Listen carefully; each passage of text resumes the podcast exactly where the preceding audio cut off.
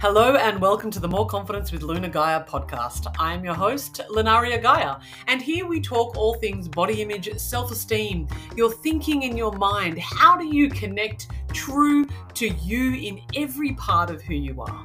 I want you to know that all of you is welcome, so sit back and relax and listen to today's episode. Sending you love.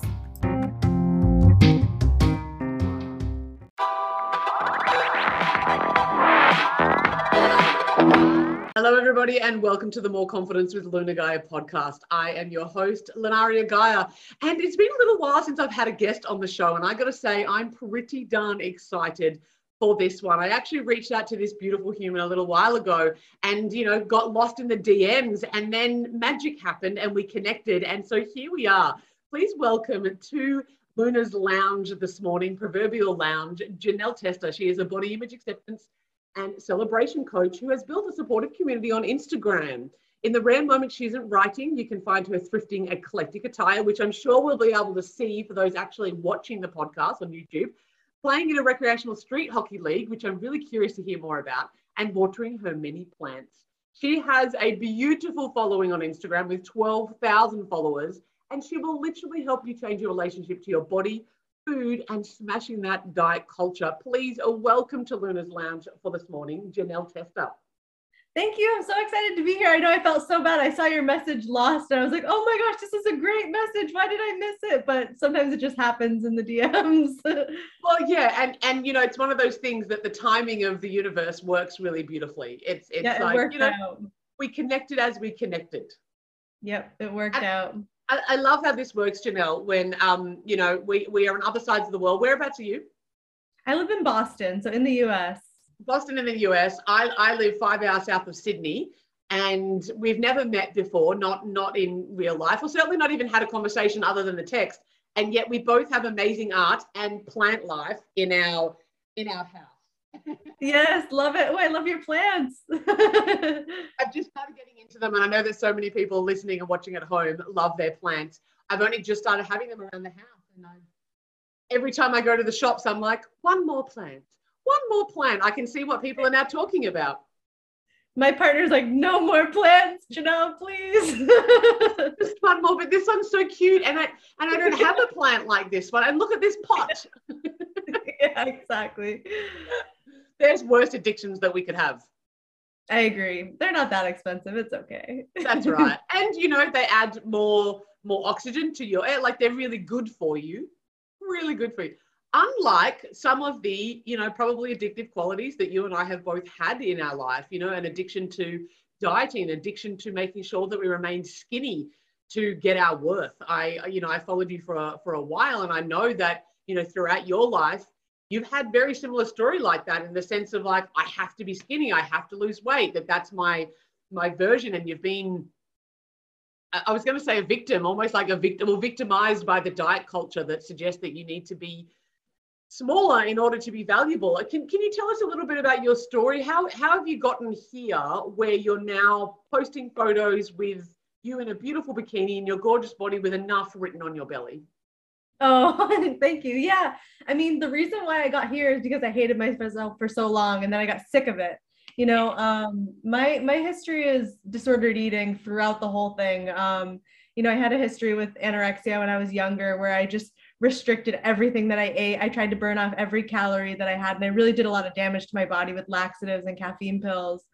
Um, that was brutal. And then it sort of developed into binge eating disorder, mm. um, where I I binged and I didn't purge, but I tried to burn off calories and I just I binged a lot and I really hated myself and I gained a lot of weight and I was upset about it.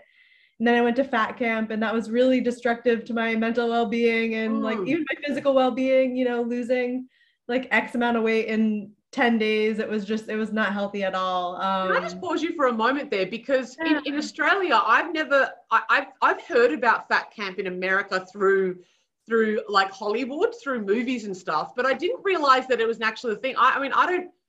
Maybe I've never heard of it here in Australia, but I don't. I don't know fat camp is. I've never known an Australian to go to a fat camp. So it's like that's a legitimate thing. It's a big thing. It was a big thing. So the camp that I went to actually got shut down two years ago. Um, thank God. Uh, they had camps. I think they had seven across the U.S. It was the biggest one in the US. It was like on MTV and all of those things. Uh, it was called Camp Shane, and um, they had a bunch of lawsuits. Why say Camp Shame? Shame. No, Shane. It, it, it should be Camp It may as well, right? yeah. Wow. yeah Yeah. so that was that was terrible um and just did a lot of damage to me overall um and then i sort of moved into like orthorexia where i was obsessed with healthy food like i was obsessed with being as healthy as possible Clean. with, yeah clean eating with no care to like whether or not i was enjoying the food like my nutritionist put me on a diet that included fish and beans and i don't like either of those things. And like i ate them because they i thought they were good for me you know? Yeah. and yeah so that's that's sort of been my history of what's gone on. And throughout that whole period i just thought that i had to be as small as possible in order Yeah. to be loved in order to be lovable worthy enough.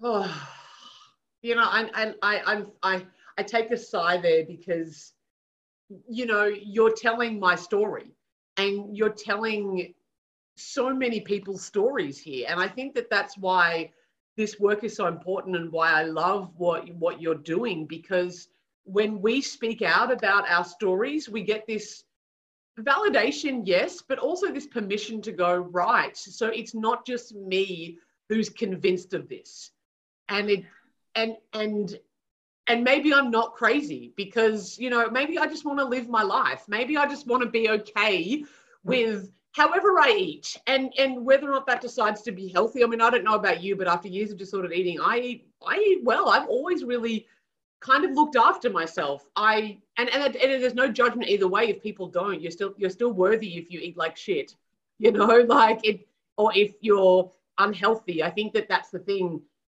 I often get a lot of slack, and I'm sure that you do as well, depending on, you know, the more popular you get, the more haters you get telling you that you're being unhealthy. Do you get that? Oh yeah, oh yeah. I got one yesterday that just was like, I, "You're gonna die at 35 or something." I don't know what what that message was about, but yeah, I, I do get a lot of hate about that. Because it's crazy because all like the, people sit there and go, but it's unhealthy. And it's like, I'm not promoting health. You're not promote, you're not talking about physical health here, right? And and since when did our worthiness depend on our health? You know, does that and I and often I come back to these people if I'm feeling like cagey enough. or like sometimes it's just block delete.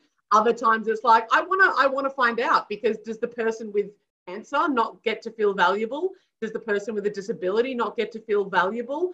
Does the person, I've got type 1 diabetes, I will never be classified as healthy. No matter how thin I get, I will never be classified as healthy. So, does that mean that worth is dependent on health? That doesn't make any sense to me. Oh, it's very ableist. Yes, that, that and, and that somehow that we can, you know, uh, what I- you might know the statistics on this, but studies have shown recently that 70% of our body mass is determined on our genes.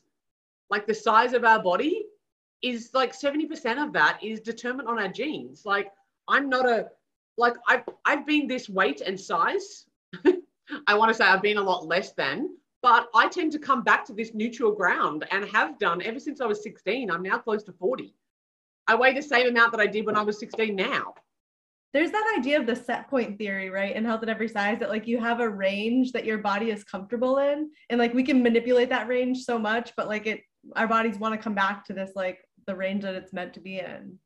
Yeah, and ha- with with that kind of said, like for for you, uh, I, like I know for myself that that set point, when I'm believing diet culture, when I'm not feeling great about myself, I don't like that set point.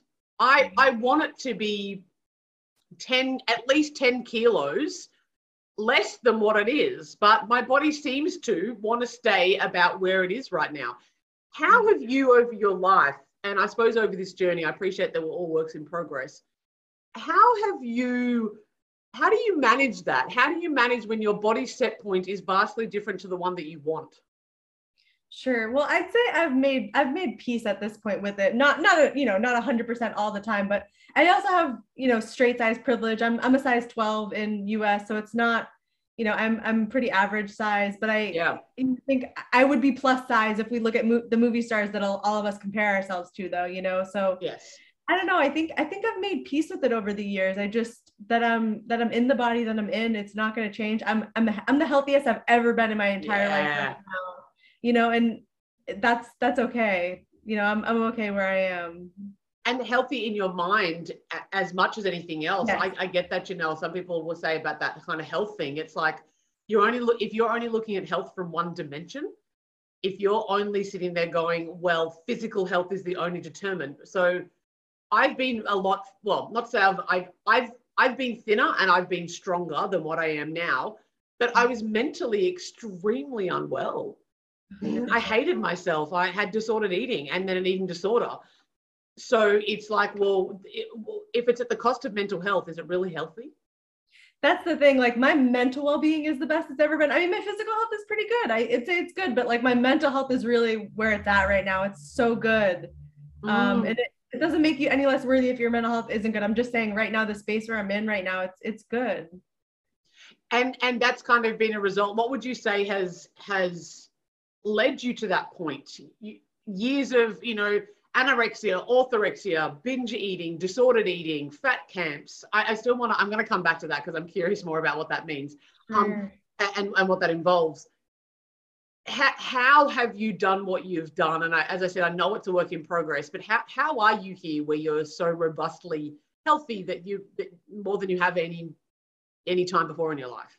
I'd say it's like it's not just the eat like the cool thing about being in recovery for a disordered eating eating disorders is that like your life becomes so much more expansive and big and there are so many more parts to it. So like I'm sober from alcohol and drugs. I've been sober for eight years. Congratulations. I, Thank you. I'm part of like a relationship and sex 12 step program too, where I've been like sober in that program for five years. And like, mm. so there's, there's a lot of factors in my life where I'm just really taking good care of myself and I'm, you know, I go to therapy, I'm on the right medication. I have bipolar disorder, but I, you know, I'm on the right medication for that. So I just feel like mm. it's a variety of factors. And one of it is definitely the fact that I'm not spending so much time trying to shrink myself that I'm able to take care of all this stuff.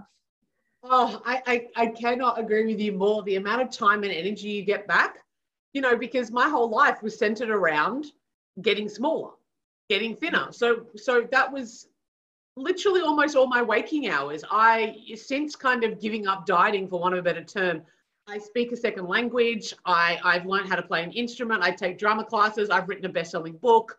I've, cha- you know, like I've changed my life. Like since going, you know what, that thing I have so much more space and energy. I look after myself. I do yoga daily. I meditate all the time.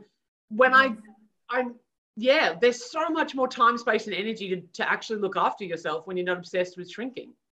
Yeah, and I actually have hobbies now. I didn't have hobbies before other than trying to exercise all the time and eat as little as possible. Possible. and try not to, to, to, you know, attack the people around you because you're so angry that you haven't eaten. Right. Oh my gosh, yes ah, so so, you know that all all those layers of feelings that we have around ourselves are so deep rooted, so so deep rooted. What do you do on your, you know, body shame days? Because mm. I, I presume that I presume, and and maybe correct me if I'm wrong here, that there's still days or times or moments where you might get a whisper of the old thinking. Does that still happen for you? Sure, sure. I, am going to five weddings this year, and weddings seem to be a time where, like, I'm like, oh wow, I'm like one of the bigger people here, or like I, you know, don't look at like that person, and I have those moments of thinking where I just don't feel great about myself. But but I remind myself like why I'm where I am. Like I'm here to celebrate this person. I'm not here to think about my body, you know. And I I remind myself like why I'm here, and then I start to think about like, oh, I'm really grateful that I get to be celebrating with this person. And again, like I expand. I go from like this really small thinking to being like, hmm, I'm here because I love this person and I'm okay. And like, I just, I sort of like redirect the thinking away from my body and then I become body neutral. It's, I don't become like body positive in that moment, but I, I become more body neutral where I'm just not thinking about it. You've said two very poignant things that I'm not sure that you know that you've said them, but you probably do. You said before about not shrinking and then now you've just described expanding. Mm. And I think that there's something super valuable in that because I would often say that not only does diet culture or societal beauty standards on women tell us to be small in size, it tells us to be small in being. You know, that there's a shrinking, like be seen and not heard. I know that that's a children thing in the past, but women to not take up space, to not exist, to not celebrate, to not have opinions, to not put ourselves out there, to not literally take up space. And so if we're small in stature, we're also small in spirit. But what you're describing there, Janelle, is, is expansion of your being and not just shrinking. You talk what, what I'm hearing you saying is that you're talking about the expansion of yourself to take up more space and not necessarily more space in the sense that I'm impeding on others, but taking up more space in your own being that there's more to the to the world than just this body. I get to celebrate love. I get to be there with friends and family. I, I don't know if you recognize that that's something. Is that part of what you think about that there's the shrinking and the expansion? I guess I don't think so much about the expansion. I think that I'm not shrinking, but I'm not. I don't think so much about the expansion. So I love that reframe. That's awesome. Yeah, and you exactly said it. And and it wasn't until you said the expansion piece that I thought you've just said the antidote the antidote for you at those points in times in the weddings is the antidote to the shrinking is expanding. You expand your awareness you see what you're grateful about and and and yeah you expanded your view on that. So i i think that that's a that's a phenomenal technique. I think that everybody could really get a lot of value out of that. When we find ourselves wanting to shrink in body it's because we're not expanding out into the world. But as soon as we look up again and look out and and look for what we can be grateful for or, or look beyond our body, we will find actually, at the very least, body neutrality. Yeah, and a lot of days that's all I can ask for, honestly. Like I'm not gonna wake up every single morning and be like, I love my body. It's so great. I mean, sometimes I feel that way, but most of the time I'm just like, yeah, I live in this body and it's it's fine. It's doing a good job. and and I suppose coming to that conclusion for you, Janelle, of kind of in a way, and I don't want to minimize it, of like it's it's it's my body, it's a vessel. It, it helps me to get from kind of A to B. Can you tell me about the thinking on like on a daily basis? Obviously, that wasn't always the case for you. How did you change that? Obviously, your therapies and that kind of stuff. Do you have any kind of like tips or tools or what somebody might be able to do to help transform that for themselves? Yeah, so I mean, I had kind of a unique experience in that I got a health at every size and intuitive eating nutritionist who helped me transform my relationship with food. But I don't think that's the only path. I think that even just pursuing intuitive eating can really be life changing mm-hmm. um, and just like have neutrality with food and have more comfort with food and more um, like listening to my hunger and fullness cues, you know, all the things that include in, in intuitive eating. But also, I think building community was my biggest thing and just I've built this like I, I said that when I, you know, we first started working together. I said I built this beautiful Instagram community that's like full of body positive, body acceptance, body liberation, like all these amazing people. And I I watch people of all sizes, shapes, and colors, you know, be themselves. And yeah. I feel like that's helped, that's given me permission to do the same for myself. Hundred percent. And I say this to people all the time. If you if you're getting on your social media and you're leaving it feeling like crap about yourself, you need to curate better. You know, remove the people that make you feel like you're not enough and include the people who make you feel amazing about you being you. Yeah, absolutely. That's that's exactly how I feel. That that term intuitive eating, that that kind of modality has been in my awareness for a little while now. I don't necessarily know a whole bunch about about it, though it makes sense to me. I feel like my audience and your audience at home could could use with a little bit more education around that. What what's the premise? What, what is intuitive eating and and health at any size? Sure. So there's 10 principles of intuitive eating. I'm not going to be able to name all of them, but some yeah. of my favorite ones are like reject the food police. So those food rules that we put on ourselves, like I can't eat, I posted about this yesterday. I already ate a carb today, so I can't eat a second carb. it's like challenging those rules that we tell ourselves. I, I can't drink any juice that has sugar in it. You know, like those like silly rules that we've made up in our heads because of diet culture, like yep. challenging those rules and like, well, what does that really mean? How do I feel when I drink juice? Like, do I actually feel bad or is it just mm. this rule that I've created? Mm. Um, that's one aspect. I love that. You know, it, it's funny with the belief. I, I found one the other day, and I'm sure that you do the same thing where you know I'm I'm I'm living my life as I usually do, and then I discover this belief. It was I was I was sitting in a supermarket just waiting for my mum to come out. and I watched a man leave the supermarket at one o'clock on a Tuesday afternoon, and he was eating a Milky Way bar and like a chocolate bar.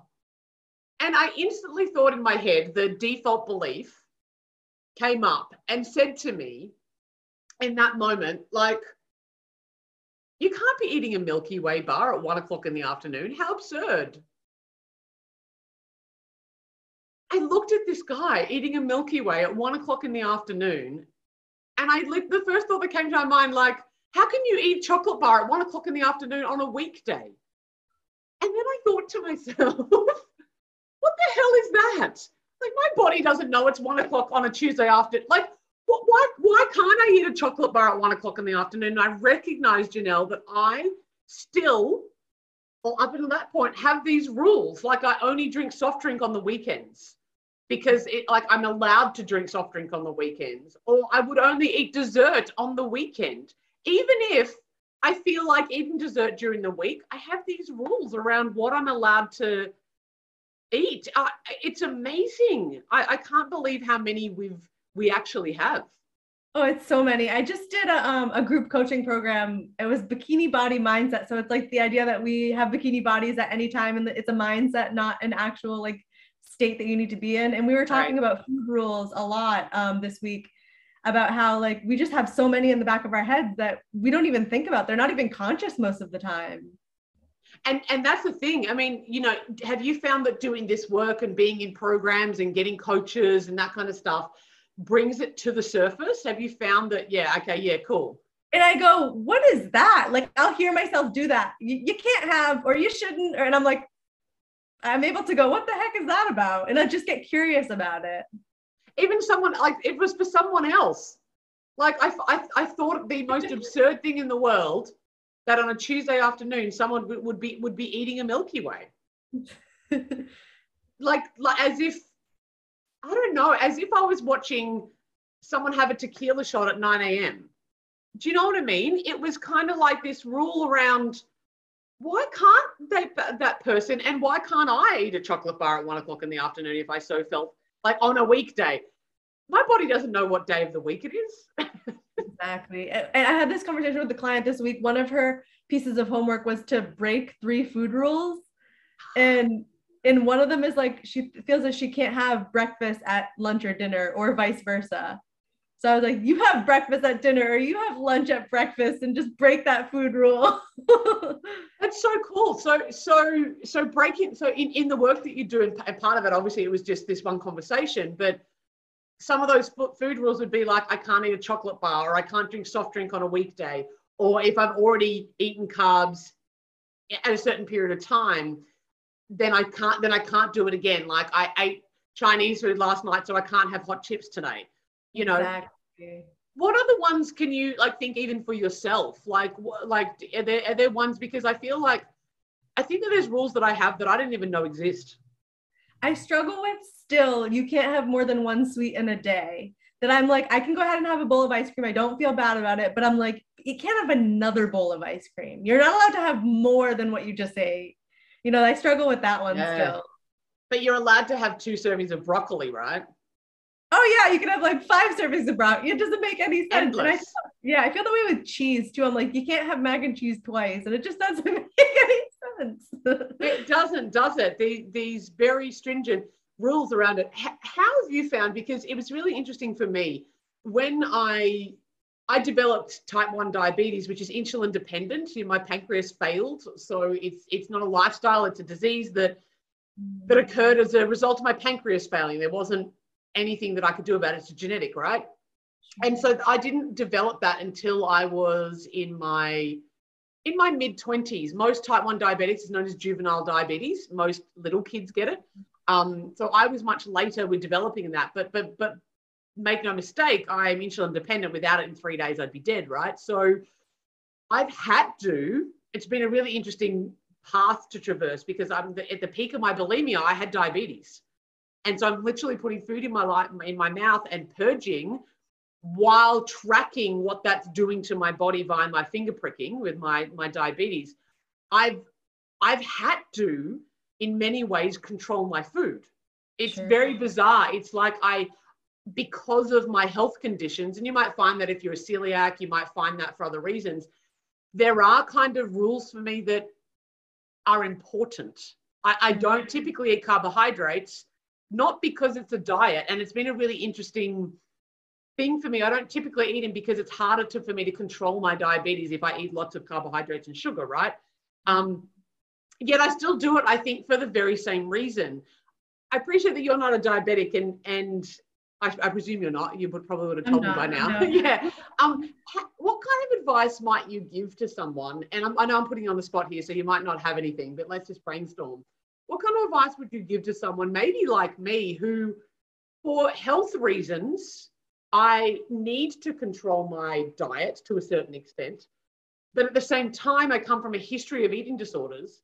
Like, how do you think that that like not a not a one answer solution? I know you don't have that, but do you have any advice about how someone might handle that? Yeah, I mean, I think a lot of nutritionists could talk about this better than me, and there are nutritionists like Health at Every Size and intuitive eating nutritionists on Instagram and on different platforms um, yeah, cool. that I follow, and I think that they do a great job addressing this. I felt really fortunate that my intuitive eating person worked with my nutritionist worked with people like this too, and she was able to help them navigate this to think about the mindset that like I'm not restricting because it's a diet. I'm restricting because this is helpful for me. Like trying to think of what's helpful rather yeah. than like I can't eat, you know? Yeah.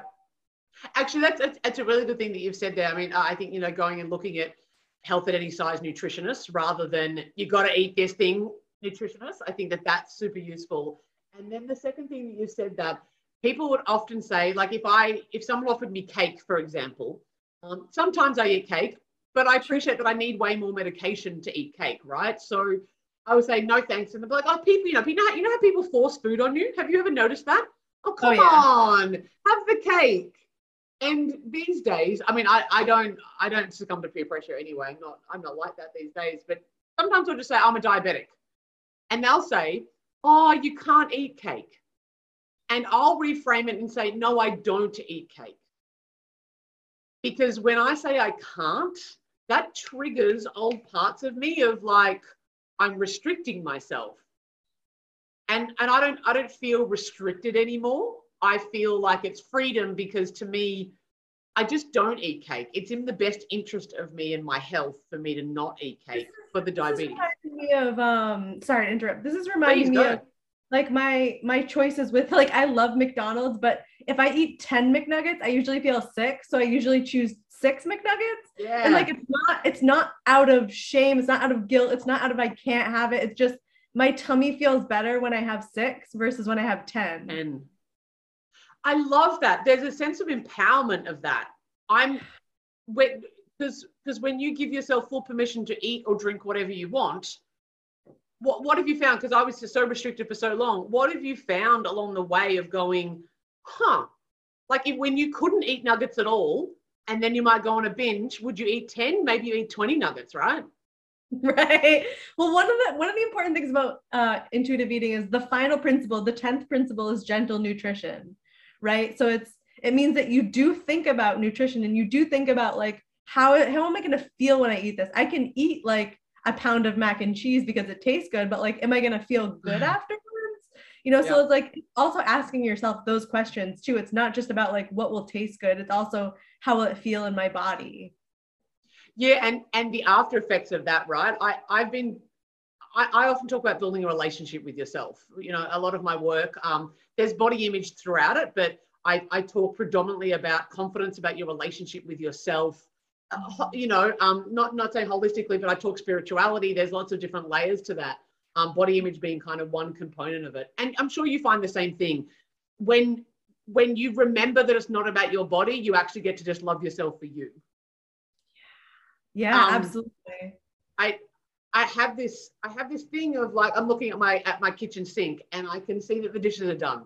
And last night, I do this often last night, did I want to do the dishes? No. But did tomorrow me want the dishes done? Yes. So I made a deal with me and I say, you know, my future self kind of talks to me and says, Luna, could you do the dishes, please? I'd really love to wake up in the morning with with clean, a clean kitchen. And then present Luna says, says, yeah, my darling, of course. And sometimes it's in reverse. tomorrow, Luna, I really don't want to do the list, the dishes tonight. Could you do them in the morning for me, please? Yeah, of course, honey. And I feel like it's the same with the food. Like, I love that. like it's coming from, I think it's the place that it's coming from. It's not shame and guilt and all that. It's coming from a place of love and Yeah, empowerment, like- you said. future, future, future Janelle, how are you going to feel if I eat 10 nuggets? And future Janelle's like, please don't eat 10 nuggets. Like, I like, I know if you want to eat 10 nuggets, I love you, do it. I'd feel so much better if we ate six. And then you're like, let's have six, Exactly. That's so good. Yeah. you know?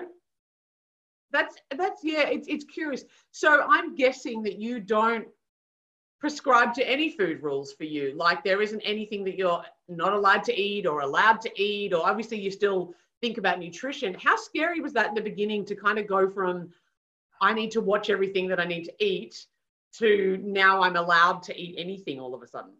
Terrifying. I binged for years. I really did. And I think that's important to think about. Like, what if you held your breath for a really long time and then you finally take air? What do you do? You gasp. So, like, I think when I restricted for so long, I, I, it has taken me, I just feel like I had the final frontier with sweets. It's taken me eight years to allow myself to eat Milanos, uh, which are cookies, like they're cook, Okay. they're mint cookies. And I, it, it's taken a really long time, but I've just had like little things here and there. Like I'm gonna incorporate ice cream in my house. I'm gonna incorporate cookies in my house, and I've like Mm. slowly but surely stopped binging on them.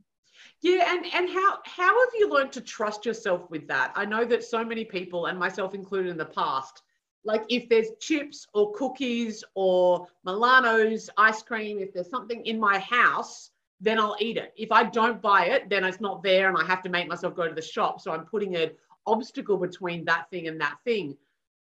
How did how have you learned to trust yourself that you can eat two Milanos without eating 12 packets of them? Honestly, like it was exposure therapy that I just I just Okay. started putting it in my house. And like I said, for a while I did binge on it. Honestly. It was, I think I like binged at first, but slowly I I knew that I was allowed to have it.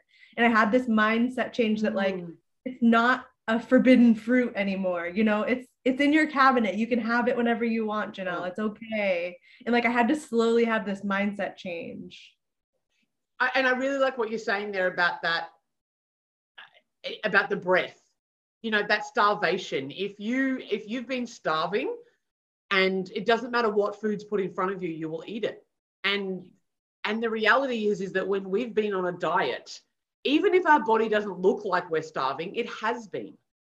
You know, it, it has been restricted. I remember um, recently someone saying to me, you know, like a, a, a friend who's a fitness and wellness coach who I, uh, you know, appreciate their opinion a lot. I, I have a lot of respect for them and we have a lot of aligned values. And, and she said to me, honey, I think you need to eat more. And I was like, what do you mean? She's like, I just don't think that you're eating enough. Because after so many years, then I kind of went to binging, but now I'm kind of at a point where um, I, sometimes I couldn't be bothered.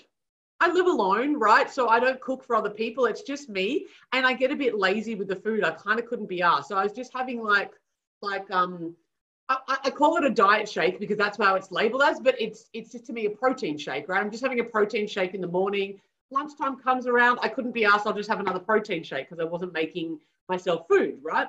Which is not not self care, right? I appreciate that it's not self care. It's going, oh, there's this thing that my body needs that I couldn't be bothered doing, and that I couldn't be bothered dealing with.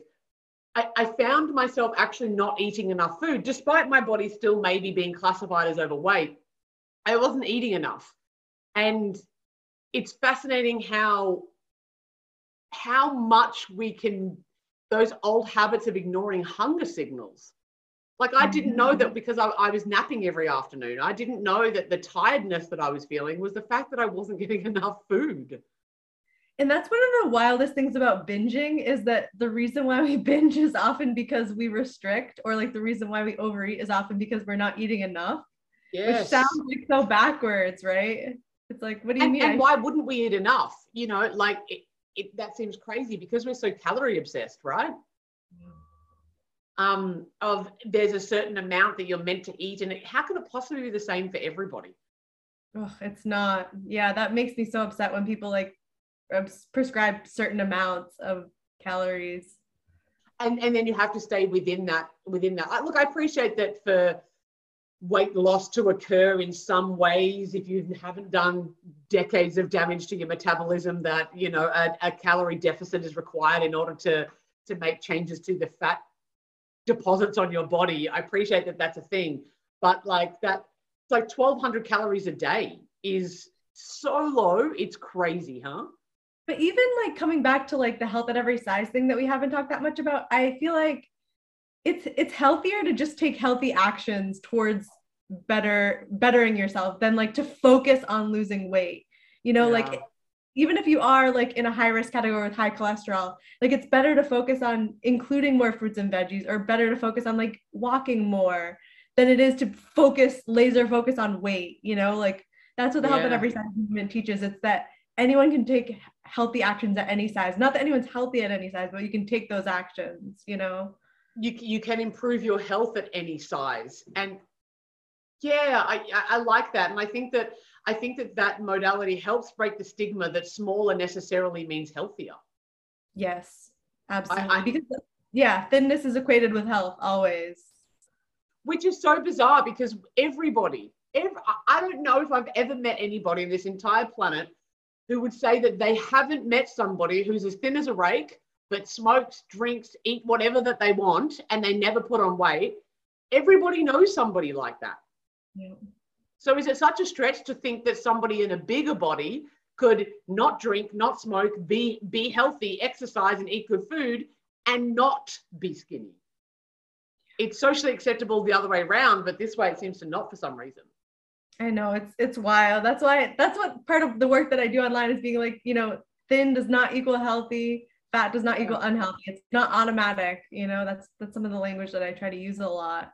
Yeah so what are you what are you doing now? How do you how do you help people? How how are you obviously you do on your instagram by being a beautiful role model and example that is wonderful and you're educating people but in terms of somebody who wants to work with you what what do you do? What could they expect from working with you Sure. So I do one on one coaching and I do group coaching. My next group coaching won't be until September, but my one on one coaching is basically geared around whatever the person needs. But historically, I've done like intuitive eating coaching. So teaching them about intuitive eating, helping them integrate that into their lives. And the same with health at every size. Um, we talk a lot about clothes because surprisingly, clothes have a lot to do with like how we think about ourselves, how we exist in the world. So clothes come up often.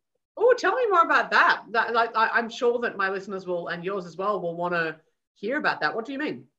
Yeah, so I have a couple of my last clients all had like issues with the clothes that they were wearing. So for example, like one of them labels like those are my small clothes and those are my big clothes and like I'm bad oh, if I'm yes. my big clothes. I'm you know I'm only good if I fit in my small clothes. Yep. And and holding on to your like skinny clothes yeah like yep. like holding on to them and not letting go. One day i'm going to be thin enough to get into that again. And then you just torture yourself. Like maybe if your weight fluctuates fine but like if you haven't been that weight in like five to ten years just let it go or even a couple years you know? Yeah because then because then you have this comparison rate that says that you're not good enough until you get back into that size. I i remember the freedom that i found and i've i've loved where the, the world has moved in the last I want to say three or four years because I don't even think it's been around for that long, Ginelle. I don't know if you've noticed the same thing, but like 10 years ago, body positivity wasn't a thing. There wasn't any plus size queens rocking it. I mean, 10 years ago, even on our, I was watching an old, old videos of Australian Idol, and 10, 15 years ago, um, the judges were critiquing the women's bodies and saying, you'll be, you'll, and like on national TV, and it was totally socially acceptable to say, You look too fat in that dress, don't wear it on a singing competition, right? So it's only been in the last most recent years where I've gone, I, I've seen the difference in clothing brands that I can now shop in more straight size clothing stores. Now again i have i have an element of straight of, of you know straight size privilege.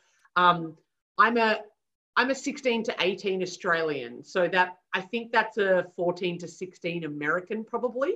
Um, so I'm a little bit above what the average might be, but I can shop in your Kmart's and Big W's and like I can shop in straight size stores. um, I'm probably at the back end and I and they might not always fit me, but I'm in that kind of middle range where I'm I'm almost too small to fit into the plus size stores and I'm too big in the straight sized. Um, I'm a mid size, I think that's what they call it. Sure, sure. Um, but I've loved going into those kind of stores now, straight size stores, and seeing that they're going up to 18 and 20.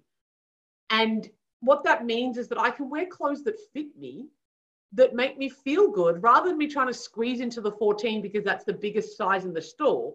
I can look really good in my 18 or 20 and rock on. And and I'm noticing that in um, I don't know if you have it in America. Do you have a brand called City Chic? No. City Chic is the is a, is a beautiful, really really beautiful plus size clothing brand. The, the quality is gorgeous, and like they go up to a size thirty. You know, like the the clothing is built for the bottom of like the, the top of mid range to to to plus plus plus, right? And it means that women can wear beautiful clothes that aren't just moo-moos. Because when I was younger, I don't know what it was like for you, but I couldn't get clothes that fitted me beautifully back then. It sucked. Yeah. Yeah, that makes sense. Yeah, I know. I'm so grateful that they're expanding their sizes. Though I heard a story about Old Navy recently. I don't know if you guys have Old Navy, but we they like are hiding their plus size options. They're not putting them out in the front of the store. They're in the back. You have to ask for them, which is like oh my gosh, embarrassing for people like go out. Yeah, yeah. Do you have, have to go out of their way to ask? Like, why is it? Why aren't they out? and I don't. I, I mean, I kind of don't understand the the why a brand would care. I, I I saw someone maybe um. Do you follow Kenzie? Kenzie Kenzie Kenzie Brown?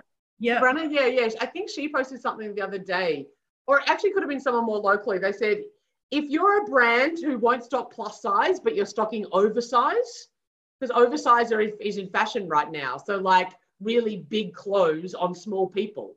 And I'm like, she, she's like, if you if you are a brand who does that, like almost up yours because Right. and, and literally I went into my Kmart the other day and I was looking for a sweater, just just, just some knit jumpers. And as I said, I'm a size 16 to 18. I bought a size 8 because they're meant to be oversized. I just wanted it regularly fit. And now I'm buying a size 8 and I'm like, hang on a second here. It just goes to show how made up the clothing sizes are. They so are. I tried on something yesterday that was supposed to be on the higher end of my size, and it, I almost ripped it in half. and I just don't understand the sizes sometimes. And so it is the same in the States that you just find that there is very little consistency and continuity of sizing. Absolutely. And that, that messes with our heads, do you think? Like when when in one brand I'm a size 12, I'm like, oh my God, look how important I am, a size 12. And then another brand I'm an 18 and thinking, I'm the biggest, worst person in the world. How do you reckon it impacts us?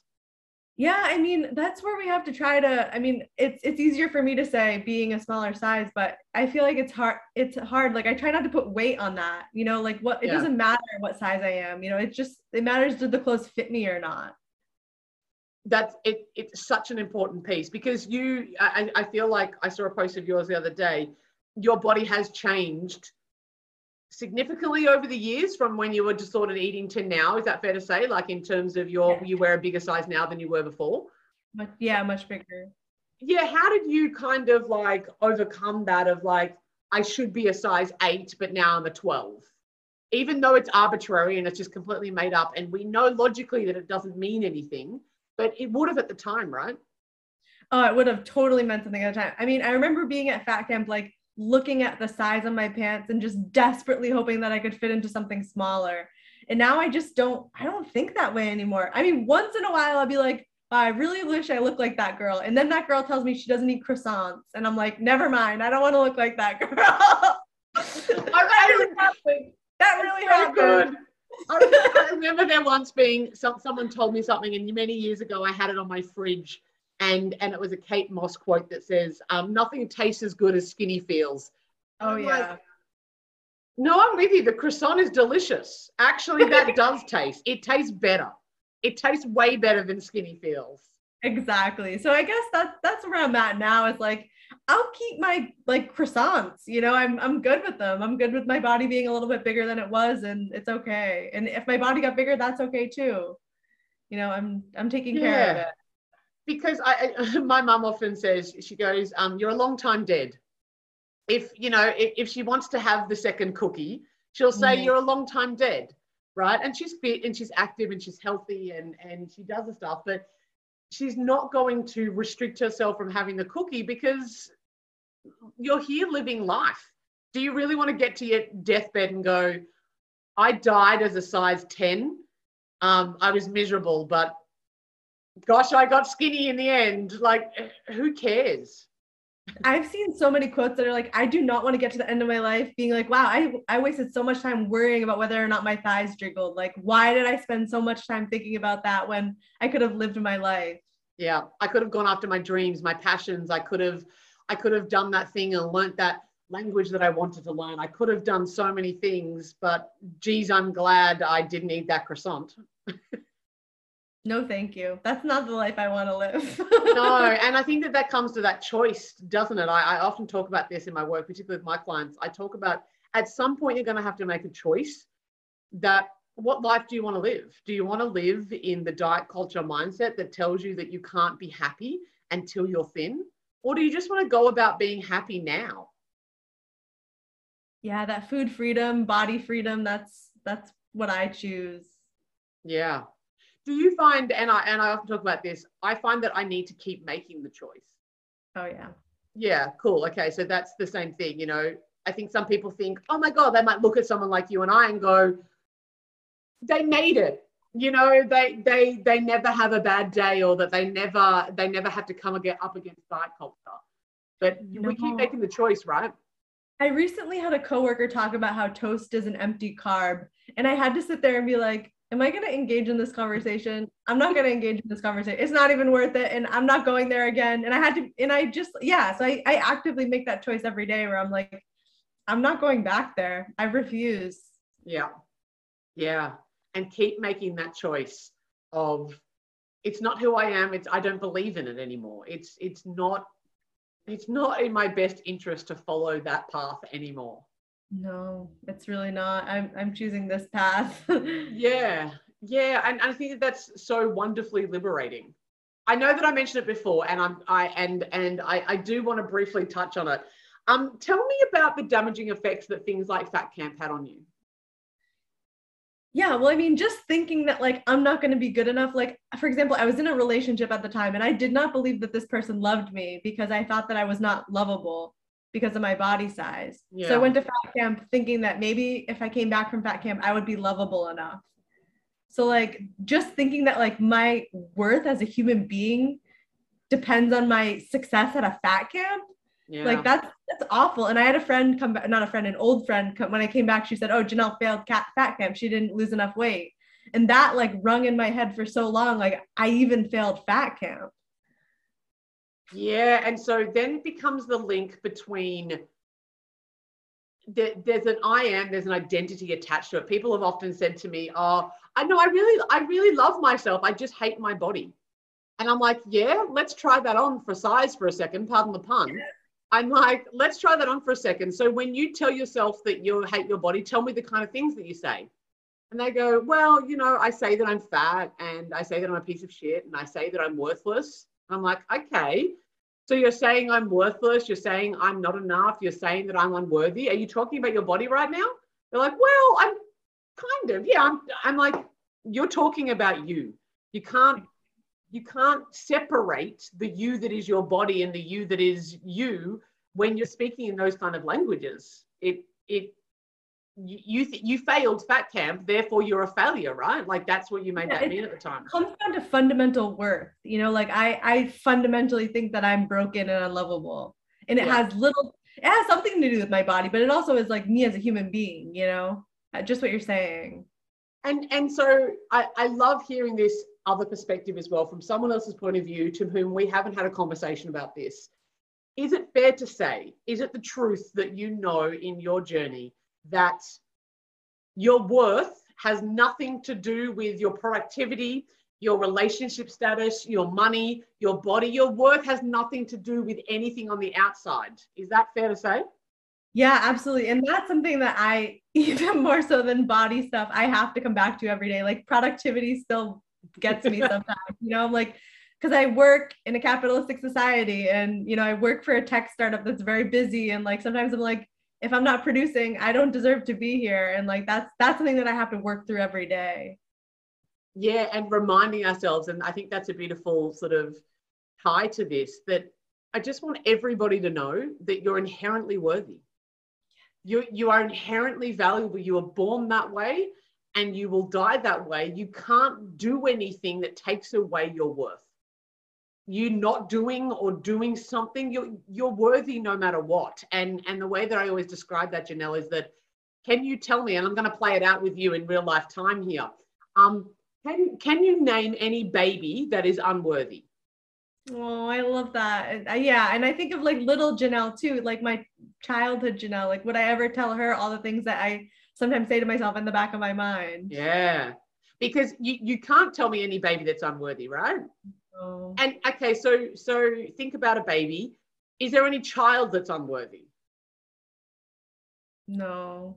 So then this is what I often talk about in my workshops. So then tell me, Ginelle, were were you always an adult or was at some point you were a baby?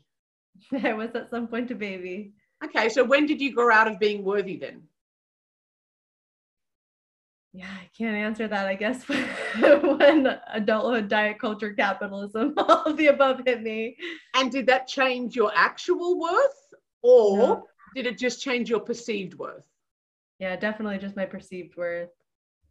And you know, I, that that in and of itself to to remember that we were born worthy and you can't grow out of that it, it's it's inherent you can't stop being worthy we think that we're not we're perceived not and reminding ourselves and i'm the same you know reminding myself of that if i'm you know my business or productivity is a big one I, I agree with you productivity in this capitalistic world of well how much money have you made this month or how much output have you done? I'm like, I'm just as worthy lying on the couch having a nap as I am speaking on a stage of hundreds of people. I'm just as worthy. Nothing can change it.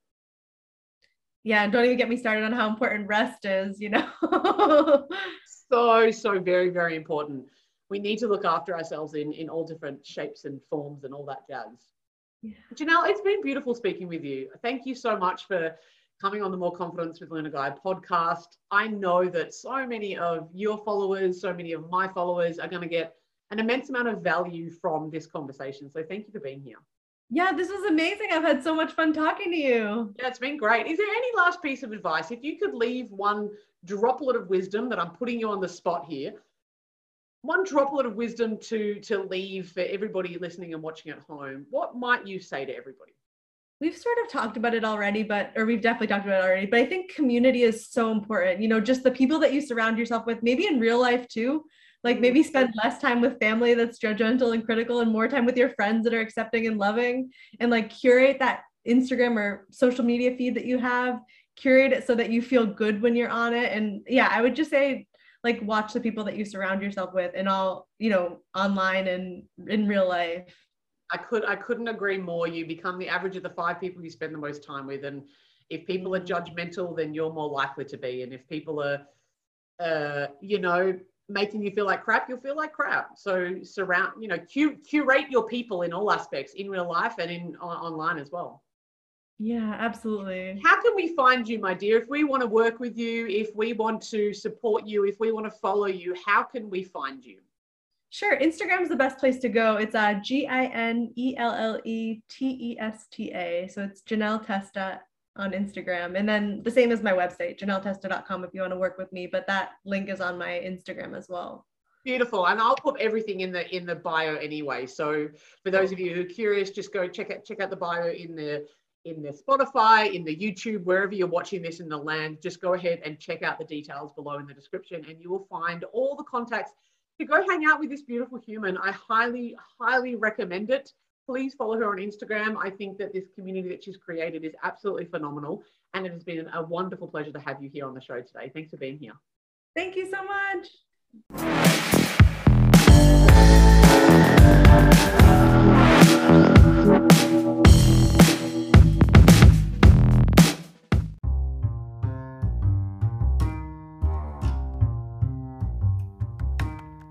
Thank you so much for listening to the podcast today. I appreciate you so very much. If you have any feedback, questions, any comments that you'd like to leave, why not head to my website, www.moreconfidence.com.au, or maybe send me a WhatsApp message, plus 61 403 981 597. I would love to hear from you. Every month, I run a free seven day ultimate body confidence and self love challenge for women to be able to really expand into their self love and to come home to their confidence. If you would like to come along, again, head to my website, www.moreconfidence.com.au forward slash challenge. Perhaps you may even like to buy a copy of my book, Perfectly Imperfect Your Complete Guide to Loving Yourself and Loving Your Body. It's available on all good bookstores, including Amazon, Barnes & Noble, and Book Depository. I also narrated it myself, so if you have an Audible subscription or anywhere that you get your audiobooks from, you can get it there. Happy self loving. I hope you love you.